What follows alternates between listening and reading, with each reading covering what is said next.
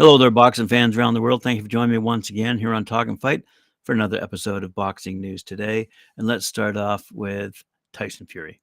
Why not? He's been making headlines uh, around the world as we speak, and uh, he has quite a bit to say, but I'll keep it short and sweet.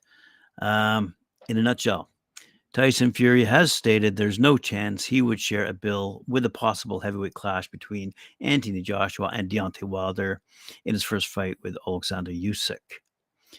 The Gypsy King says he's fighting Usyk on December 23rd, blowing AJ's recent statement on the double main event with Fury two pieces. Joshua had said that talks were underway for the Saudi Arabian investors to stage a fight, uh, Usyk versus Fury and Joshua versus Wilder on the same night. The former champ even stated his belief that Fury versus Usyk won't happen on December 23rd due to a quick turnaround.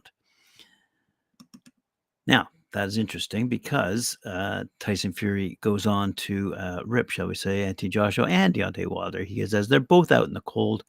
Says Fury, they're both frozen, so it doesn't really matter about that fight. On the Usyk clash being set in stone for the day before Christmas Eve, Fury added, Usyk's a sausage. I'm expected it, I'm expecting it to take place in December. That's what I've been told. So I've got no reason to disbelieve it for sure.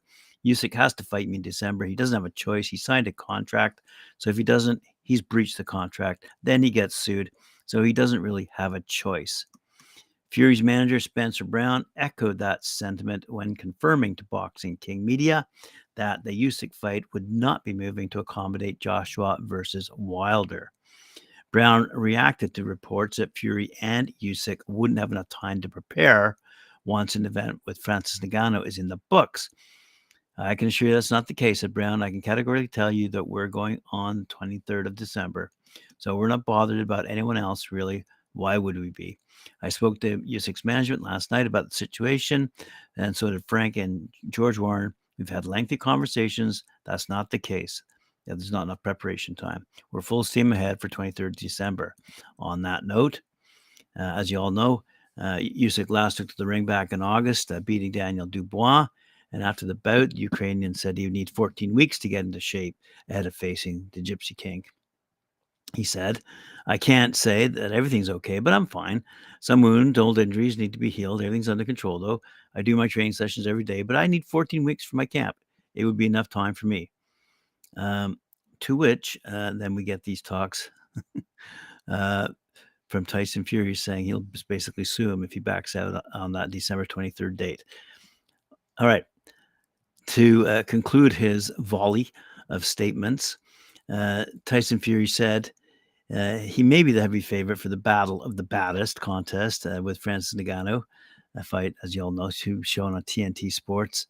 but um, the Brit insists he's not taking his opponent lightly, and he's promised to knock out the former UFC heavyweight title holder within six rounds. That gets a big wow from me. Tyson Fury has promised to end the Battle of the Baddest contest with Francis Ngannou inside six rounds, as he sent a warning shot to his rivals that no one can take my power. The WBC heavyweight champ will, fa- will fight the former UFC heavyweight champ on October 28th and what's being billed as the biggest cost crossover fight since Conor McGregor and Floyd Mayweather went toe to toe in 2017. Wow, I remember that quite a while ago now. Earlier this week, the two men came together in a frank and open discussion with Carl Frampton for a special show called The Face Off and that's going to be shown uh, later on TNT Sports. And while Fury, who's a heavy favorite, gave Ngannou credit for taking the fight, he guaranteed to seal his victory in rapid fashion. The quote is, "I'm going to knock him out inside six rounds. I'll get on the front foot, high arm, catch him with the punching jab, 1920 stone in the face, bust him up, swell his eyes out, and bang, knockout on the front foot, not running away." No one can take my power. Nobody, these heavyweights don't have a chance. So, Let's move along to the other battle that's uh, forming, taking place. Here we go.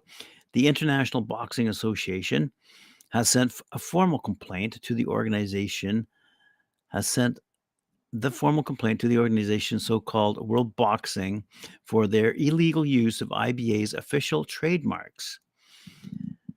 IBA, as you all know, used to be the AIBA and uh, would provide all the qualifying tournaments, etc uh, for boxers to enter the Olympics. However, due to some, shall we say, irregularities in their practices, um, a group came together called the World Boxing, well, just called World Boxing. And those trademarks, the World, Bo- World Boxing and the World Boxing Tour, are registered properties apparently of the IBA. The trademark proprietors restrict others from unauthorized usage as utilization of a trademark is strictly prohibited. Says the IBA, such actions are not such actions not only inflict reputational and financial harm upon IBA, but also misguide the global boxing community regarding the legitimacy of the organization, particularly when we find an entity of boxing using those trademarks that specifically belong to IBA. In light of these observations, the IBA has instructed the so called rogue organization to cease with the unlawful use of the concerned trademarks. And that's courtesy of IBA Secretary General and CEO Chris Roberts. The IBA instructs that the organization immediately removes World Boxing designation from all materials, including the official documents, website, social media, and to refrain from further use in public and the communications domain no later than 26 October 2023. Additionally, IBA expects a public apology from the organization for this infringement within the same time frame. Wow. And they retain, retain the right to pursue legal action, by the way. So that's going to get hot and heavy. Now, for those of you who might not know, um, the IBA, uh, the IBA's opposition, so to speak, this this World Boxing Group, you know, it was formed uh, uh, quite a while ago, led by an executive board and a president uh, elected um, back in uh, I don't know when it was a while ago. Anyway, they were they're about to have their first uh, Congress uh, coming up in November, and it will include both male and female uh, athlete representative to ensure these are boxers. That says on their website have influence at the highest level of decision making. Um,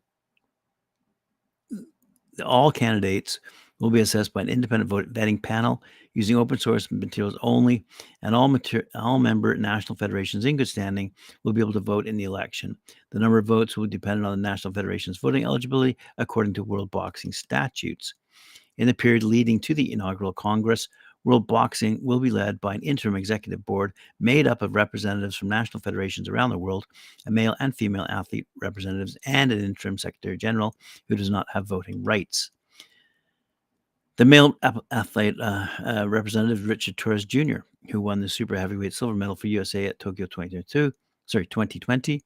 A female athlete representative will be appointed immediately. Uh, at present, the interim executive board is comprised of Matthew Holt, he's the CEO of GB Boxing, uh, Ty- Tyson Lee, president, uh, he's of USA Boxing, Karen Matson, board member, Swedish Boxing Federation, Michael Mueller, Secretary General, German Boxing Association, uh, Karina Picson, uh, boxing competition official, the Philippines, Lauren Price, athlete representative, Richard Torres Jr., athlete representative, Keith Walker, chairman, uh, Boxing New Zealand, uh, Boris van der Vorst, president, Dutch Boxing Federation, Simon Toulson, interim secretary general, um, Dina Glagkaitis, chief executive, Boxing Australia, and Marketa Hindalova, founder and principal of an international law firm specializing in sport. So there you have it. Uh, a little bit of back and forth going on between the IBA and this group called World Boxing, uh, who uh, look forward to representing uh, the um, boxers at the Olympics. Uh, by the way, going down at the uh, Pan Pan American Games in Santiago, Chile. I'm looking at the results here. It looks like Canada's uh, Charlie Cavanagh is uh, is fighting. Oh, just uh, been named official. Uh, won on scores of 5-0 against her opponent Licia Perez out of Argentina. So Charlie Charlie Cavanagh has won her fight, and I believe that was a quarterfinal bout as well. Anyway, there you go. Final uh, win on point. Win on points. Good stuff. Well done. Um, speaking of well done, Don King He's uh, what over 90.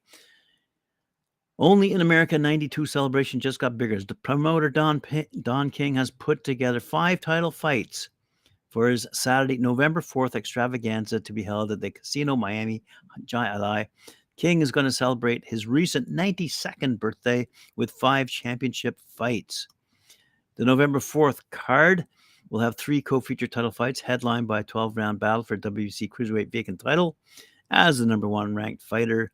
Uh, McLean, he's 26 and 2, 11 knockouts out of Miami uh, via Armenia, taking on the number two ranked fighter and former champion Maku Makabu.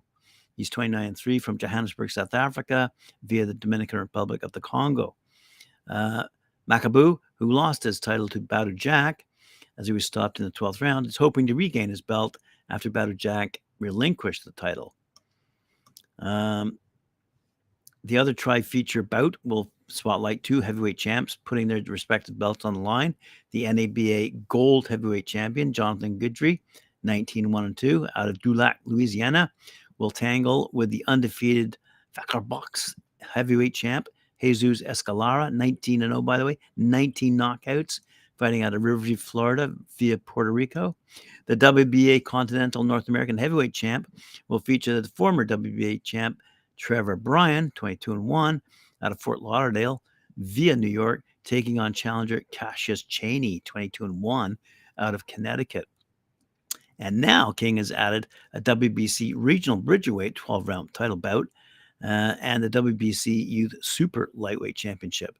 The Bridgerweight Championship will feature Mike Perez, 29 3 and 1 out of Cork, Ireland, via Cuba, who will meet Andre Prisak, 14 2 and 1 out of Bayern, Germany, via Serbia. The WBC Youth Super Lightweight title will feature uh, Fort Lauderdale's Fort Lauderdale's Devon William, 3 0, taking on Marek Black, 2 1 and 1 out of Kentucky. Anyway, uh, King, who recently turned 92, has invited O'Jays founder and lead singer, Edward Willis Levert, to celebrate the November card uh, on King's birthday. Levert, King's dear friend, has volunteered to sing the national anthem and be a part of King's Only in America 92 celebration with the three national anthems of boxing, Give the People What They Want, Backstabbers, and Money, Money, Money. well done, Don King. All right, let's have another uh, preview here. Uh, upcoming Friday night, Nicaragua, a country that I've visited and had a great time in.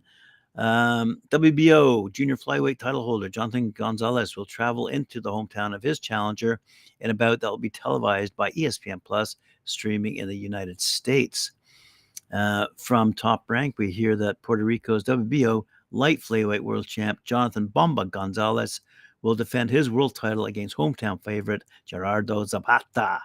As I said, this takes place on Friday, October 27th, the same evening that uh, Talking Fight We'll be uh, broadcasting a fight out of Kenya. I'm sure you all know about that already. Go to our website if you need more information. Uh, the fight down Nicaragua will take place at the Alexis Argüello Sports Complex in Managua. Uh, Gonzalez, by the way, he's 27 3 and 1, has won five bouts since falling short to Kosei Tanaka in 2019. Uh, and he's moved down the light flyweight and positioned himself for a title shot with a pair of victories. Um, Zapata, he's 14 1 1, was born in Managua, fought the first 14 bouts of his pro career in his home country. He lost he lost to zero when he controversially disqualified against Rene Santiago back in 2022. Zapata returned in August and was held to a 10 round draw against Panamanian contender Azael Villar. So there you go, some some good good, good fight news out of Don King and uh, the WBO via Nicaragua. And finally, uh, to end today's episode, uh, Jorge Linares has retired. Former three division world champion Jorge Golden Boy Linares, who's now 38 years of age, announced his retirement from boxing after his unanimous decision loss against Jack Catterall over in Liverpool in England. Linares, 47 and 9, 29 knockouts, logged his fourth consecutive loss and six in his last 10 fights uh, against Catterall. So uh, during his 21 years as a professional, he won the World Boxing Council Featherweight Championship, the WBA Super Featherweight Championship, and the WBC Lightweight Championship. He said, This was my last fight. I told my team, I told my wife, my family that if I lost this fight, I would retire. So I lost and I'm leaving boxing. That's why I'm very happy as I've accomplished so much. I told my t- team this was a beautiful fight. Finishing today by decision was a victory for me, though. All right, fight fans, thanks for joining me. Appreciate it very much. Remember to like, share, subscribe, hit that notification bell, and we'll see you later on at 4 p.m. when I join Mike Gore for his show, Knuckle Up. Thank you.